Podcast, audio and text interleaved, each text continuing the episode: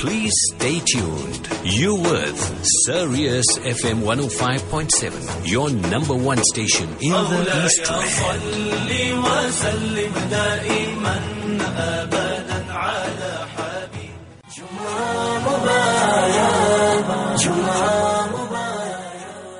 Giving uh, the Ummah and oomph, a spiritual high octane coming to you this morning on uh, Sirius FM. Farmy Mysterio, uh, that morning, uh, that time of the morning, where we join our very own uh, Mufti Ebrahim Smith. Some of his neighbors call him Abram, Abram. Yeah, he accepts it because, you know, Cape Town has a big mixer. Uh, Mufti Ebrahim Smith, Assalamu alaikum wa rahmatullahi wa barakatuh. And how are you doing this fine, beautiful Juma morning? وعليكم السلام ورحمة الله تعالى MashaAllah and all our listeners and uh, all those people tuning in from across the globe you know that uh, uh, Yahati welcome. Uh, directly here from uh, Cape Town Shafaat. Uh, all excited you know that uh, Nisfu Sha'ban is coming up inshallah. And then uh, after that uh, we'll be embracing the beautiful beautiful month of Ramadan inshallah. Uh, Mufti Sahib, how's my double going there? Because Yusuf and I so soon will be coming with uh, broadcasting equipment and uh, maybe we'll do live broadcast from the Rondavel. Hey, we can call it What? Mufti, yeah, Mufti Ebrahim Smith uh, Media Rondavel. Yes, I can tell you, you know, that uh, there's so many hijrah movements happening in South Africa. Uh, people, Muslims coming together, you know, building eco villages, etc.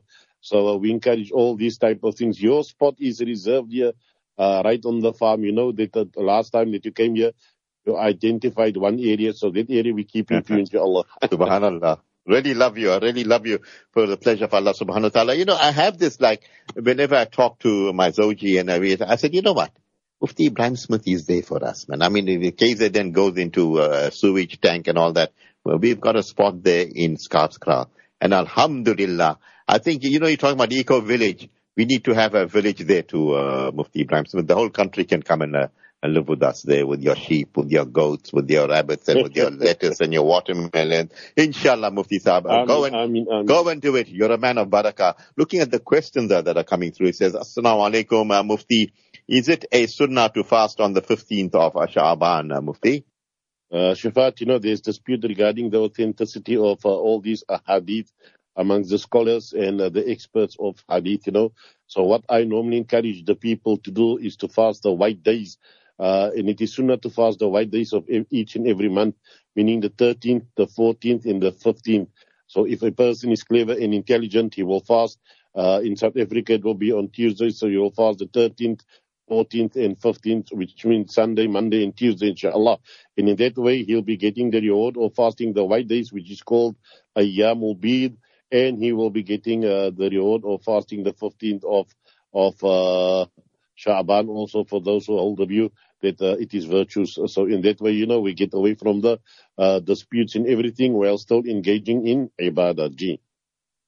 Barakallah for that. Uh, does Allah subhanahu wa ta'ala give uh, the list of deceased people destined to die this year on the 15th of uh, Sha'ban? On the 15th of Shaban or Shabi Barat or Laylatul Nisfi min Shaban, these are all the names that people give out there to this specific night. So there's many, many uh, false beliefs attached to this night. Some people will put glasses of water because they believe that the, the deceased people are coming uh, to visit uh, them as well.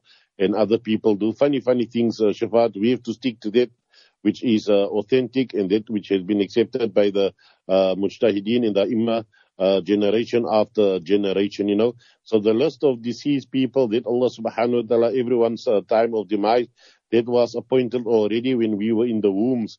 It was recorded when we were in the wombs of our uh, uh, mothers, you know. And so that list is there. It is taken from the lawhul mahfuz and then it is given uh, to the angels to execute. So uh, whether it happens on this particular night or some will say it happens on Laylatul Qadr, the night of power in Ramadan also, you know. So uh, it doesn't really matter which night it happens. What is important is the fact that uh, our names has already been recorded on that list. So if you are destined to die, you will die. Uh, this particular night, 15th of Shaban, won't change the date. It won't uh, alter the date. It won't bring it forward a second or delay it by a second. G. Yes, sir, Mufti Saba. Questions are jumping on the screen uh, for you. And uh, this one says, Assalamu alaikum, Mufti. I want to get a pet for my children. Um, what are permissible pets uh, to keep in uh, the home or yard besides cats, birds, and fish? Mufti? So any permissible pet, as long as you can uh, uh, look after it, you know, uh, and you can feed it. So people have different preferences. Uh, uh, Shafat, stay away from tigers, stay away from lions, you know, that uh, uh, animals of prey that can harm a person. So there are other, there's various species of birds. In fact, uh, Anas bin Malik radiallahu had a pet parrot. And uh, when the pet parrot died, Rasulullah consoled him by saying, Ya Aba Numayr, ma fa'ala nughayr. So it's permissible to keep pets uh, taken from that riwayah. You can even give the pet a name also. So basically, those are things that people keep as pets, you know, uh, that is within the confines of the law and uh, that uh, also does not infringe uh, the policies of the SPCA. So there's horses as well, there's ponies as well. I mean, uh, depending on your space and the size of your yard, you can have a pet turtle as well. You know, there's many things. There's rabbits also, Shafat. Uh, there's chickens, uh, you know, goats also. You get uh, um, um, Nigerian goats or dwarf goats also. They make wonderful pets. So that is according to a person's preference. G. Yeah, I had a friend who had these, uh, you know, the uh, Amazon monkeys, the tiny ones, and uh, one of his dogs just scratched it and the poor thing died. Uh, but, uh, you know, uh, someone says, yeah, monkeys. I mean, you come to KZN, I got thousands of vervet monkeys. You call them pets. I call them pests, uh, Mufti. Yes, and I've, I've seen them uh, many, many times in the yard of the late uh, Mufti Fayaz rahimahullah ta'ala. I saw one passing away and I saw them going to f- fetch the head of the herd, the head of the monkeys, you know, he was like the grandfather. He came and he carried the body away. I stood in awe to see that how these uh, monkeys perform funeral rites on uh, on their deceased. Wallahi, I couldn't understand it. I was standing there for 30 minutes. They didn't allow anyone near. He first came, he examined the dead monkey and then uh, they carried that uh, body away. But remember, with monkeys, the risk of rabies is very, very high. Uh, so you must be careful when you want to uh, keep uh, these type of animals also, G. Good point indeed, uh, Mufti. I've got a rooster now, and I, I mean, you have seen my uh, whole collection, but now I've got a pure white rooster, Mufti, and he's become my big pal. He comes up to me and I say, hey, how's it, Windsor? And he, you know, I make him crow. He's crowing. And I think there's a hadith where Nabi Muhammad sallallahu alaihi wasallam talks about a white rooster, uh, Mufti, if I'm not mistaken. Yes, uh, Rasulullah speaks about a rooster or roosters in general, saying that when you hear the crowing of a rooster, uh, then you should make dua, you know, because uh, they are seeing angels. So most probably you have a leghorn, fog on, because uh, those are one of the bigger type of roosters. Uh, I think uh, that uh, based on uh, your description that you've given to me now, so most probably it could be that type of rooster that you have. Shafat. I'm just guessing. I haven't seen it personally, you know. Rooster, uh, a spiritual booster. Hey, how's that, Mufti? yeah, we can have that. Okay, and uh, I mean, if you- you've got your organic, uh, uh, you know, your, your roosters in your hands, you, you, you, you're really going to have a nice uh, amount of e- eggs and uh, the leghorn and all. I mean, you know, I've got the, they walk so prancing. They're not like those droopy uh, hens and Yes. sometimes you see there's a battery chicken and all. You feel so sorry for them. uh, question here says, uh, what is the ruling regarding following the Islamic Medical Association in matters relating to halal and haram, Mufti?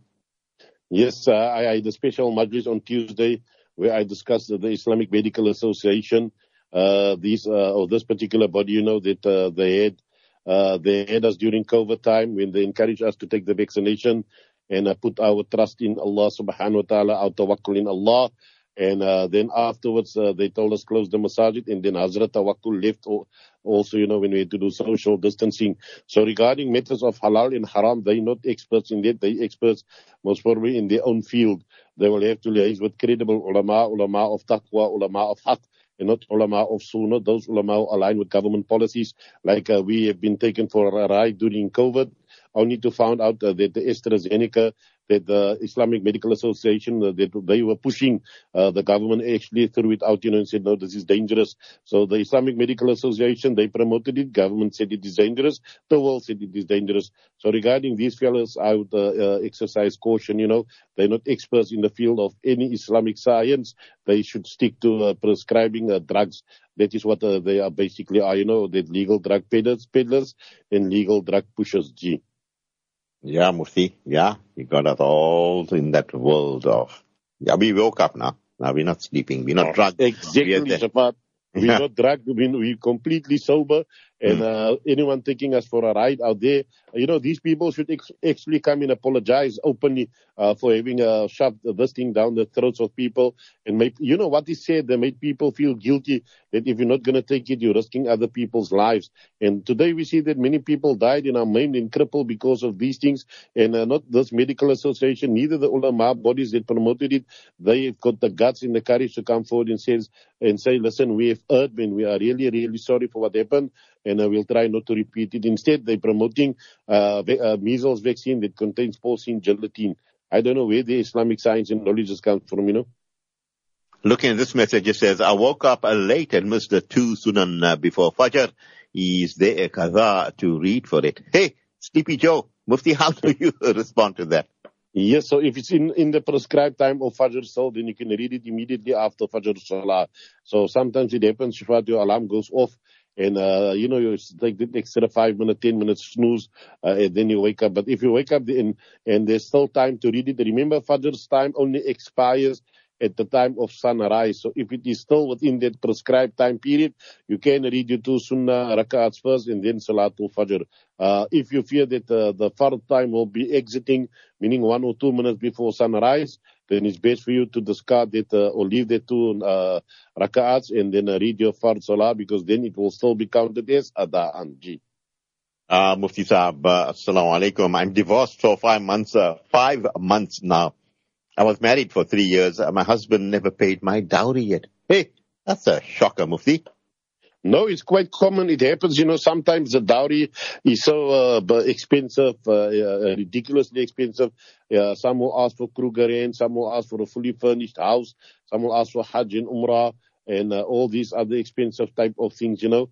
And uh, the husband at that particular time, he might be able to afford it, or they made arrangements uh, amicably. They agree to pay, have it paid off, etc. Then he loses his job, his marriage goes sour, etc. And then he can't afford to pay it. So what happens in this case? It remains a debt. The person should pay it. There's no escaping that. You know, he should pay it. It will remain a debt until he has. Uh, uh, pay the debt. That is especially if the marriage was consummated. Then he needs to pay the amount that uh, they have agreed upon. G. Uh, this uh, brother says, Assalamu alaikum, uh, Mufti. I really enjoy you on Quickfire Q&A. What's the difference between uh, dowry and labola? Hey, that's a pow- powerful question. Labolo or Yes. labola? Lobola, you know, so dowry is what Rasulullah sallallahu alaihi wasallam has specified, and it varies across the range, you know. So you get a mahri fatimi, which the mahr is, uh, or the dowry that Sayyidina Ali radiallahu anhu, he paid to to uh, uh, Fatima az-Zahra radiallahu anhu. Then you get instances where dowry was just a few verses of the Quran, uh, or whatever of value uh, there was attached to a certain commodity, that would be the dowry. And then you get lobola, we have to pay the in-laws uh, a certain amount of cows. So there it differs. The dowry in Islam goes to the wife, your bride that you're getting married to. The lobola, I believe, goes to the in-laws, sort of a bribe, uh, you know, to have relations or to get married to, to their daughter. There's a big difference between that and between the mahr. Ah, great, great. You cleared the air, Mufti Saab. Uh, this question says, our Sheikh Hazrat had his uh, Khalifa's uh, authority to give uh, bayah uh, removed. Uh, can we still follow him, Mufti? Yeah, so when I, when I, when I, uh, uh, you know, there's so many Khalifa, plural is Khulafa. So these are all these spiritual sheikhs in hazrats that you see there's these DB Jamaat, you know, Damat Barakatum Jamaat, uh, everyone having their own khanka and everyone recruiting their own followers, uh, making their circle bigger. A lot of rich people get, uh, get caught up in all of this, you know, and uh, sometimes, uh, the people behind these, uh, khankas, uh, they have their own agendas, the good ones excluded from there, of course. This is not a general statement. So, uh, when one of these, uh, characters, when he had his, his, by his uh, authority or khilafat uh, revoked, uh, then uh, how can you still follow him? That is because perhaps he may committed a public uh, crime, a crime in public. So uh, then that means he did not set a good example. So they're giving good spiritual advisors, but their own lives is void of this. Such characters you should not follow. You know that uh, disassociate from them until these people make public tawbah, public apology, and uh, then after that uh, their case can be reviewed again. G. Now, alaikum Mufti, a circular school in the Eastern Cape is uh, teaching its students that it is okay to be bisexual and Muslim Your views, uh, Mufti Saab. Yes, uh, that's going to be the norm. If it started in the in the Eastern Cape, uh, that means it will filter down and spread across the rest of South Africa and most probably the globe. So that is the new norm. They take these centers of learning and education, the so-called schools out there, public schools, and uh, bring in uh, uh, this uh, type of uh, corrupt knowledge uh, that will confuse the gender of the learners. You know, by telling them it is okay to be bisexual or any other type of sexual. I call them gender confused, and uh, you can be Muslim as well. If you read the history and you see what Allah subhanahu wa ta'ala did to the people of Lut alayhi salatu wasalam, you'll be so scared. What happened in Turkey now, uh, the earthquake and the images coming through from there, that is minor in comparison with how Allah subhanahu wa ta'ala deals with gender confused people. So in this, uh, in this particular case, you know, if there's other alternatives, take your child out of school, give them homeschooling, invest in that, investing in so many other things. Why not invest in homeschooling? That would be the better option, G. Uh, Mufti uh, can men remove their unibrows? Yes, men can remove the unibrow. You know, you know that the removing the unibrow and shaping your eyebrows are two completely separate issues. So the unibrow is that piece that grows in the middle of few strands of hair. Uh, you get a, a trimmer that trims it uh, completely, you know, or you can have it plucked out also to uh, remove it because it sort of joins the eyebrow. So if it is uh, causing some sort of discomfort for the person, uh, then the male may remove it also. G. Yeah, I'm wondering how many of you can ride a unicycle. Hmm. Hey, that's what I mean. That's another story. What is the ruling regarding collective ibadah on the 15th of Shaban, Mufti? There's nothing reported like that in the authentic hadith of Rasulullah sallallahu alaihi wasallam or, or amongst the Sahaba radiallahu anhum, you know, that uh, collective ibadah means people getting uh, together in the house of Allah subhanahu wa ta'ala. Listening to a lecture, that is one thing because you're coming there to learn something. Collective ibadahs, when people they now want to make salatul tasbih or any special salah uh, that is not found uh, uh to be uh, read on, on this particular night, or they will read a certain surahs three, four, five times. So all these things are innovations people have innovated in Islam, you know, and uh, they will not be rewarded for that at all because it's something that uh, they have innovated. Uh, in, by innovating something, you're actually claiming that the deen of Allah subhanahu wa ta'ala is incomplete because this has to do with aqidah. It is not your normal innovation because people actually come, uh, engage, participate in this type of ibadah thinking that they will be rewarded. So it has to do with aqidah. Uh, my suggestion would be to refrain from that. If you want to go, go and listen to the lecture. You can derive some benefit from there and take the lesson back to your family. G. Mufti Saab, I'm really scared of what is going to happen in this country. Any advice? Yes, the best advice I can uh, offer, you know, we're all scared, but we shouldn't be scared, you know. Uh, being scared and being afraid, is, uh, uh those are two different things. Number one is you need to make abundant istighfar. You need to beg Allah subhanahu wa ta'ala uh, not to send down upon us conditions which we are unable to bear. A government uh, that will most probably strip us of, of, all our rights as we are experiencing now with a load shedding. Load shedding is just a name for another name for lockdown. So we are actually under a new type of lockdown, Shafat, where you are told when to eat and when to go sleep. Because if I tell you your lights go off at 8 a.m., uh, then you have to be in bed by 7 a.m. If I tell you your lights is off at 2 p.m., that means your food must be done by 1. So psychologically, they're already controlling your eating, sleeping, and moving around habits. And uh, if people can't see that, you know, then I don't know, there's no, not much hope. So make istighfar and give charity uh, in abundance. Also, uh, charity will stop all these uh, difficult conditions coming upon the Ummah. People, can you feel the psychological warfare? Can you? Mufti, brilliant indeed. Uh, perhaps one more question uh, before we end off. Uh, it says, uh, we have to take out uh, disability cover where I work. Is this permissible, Mufti Saab?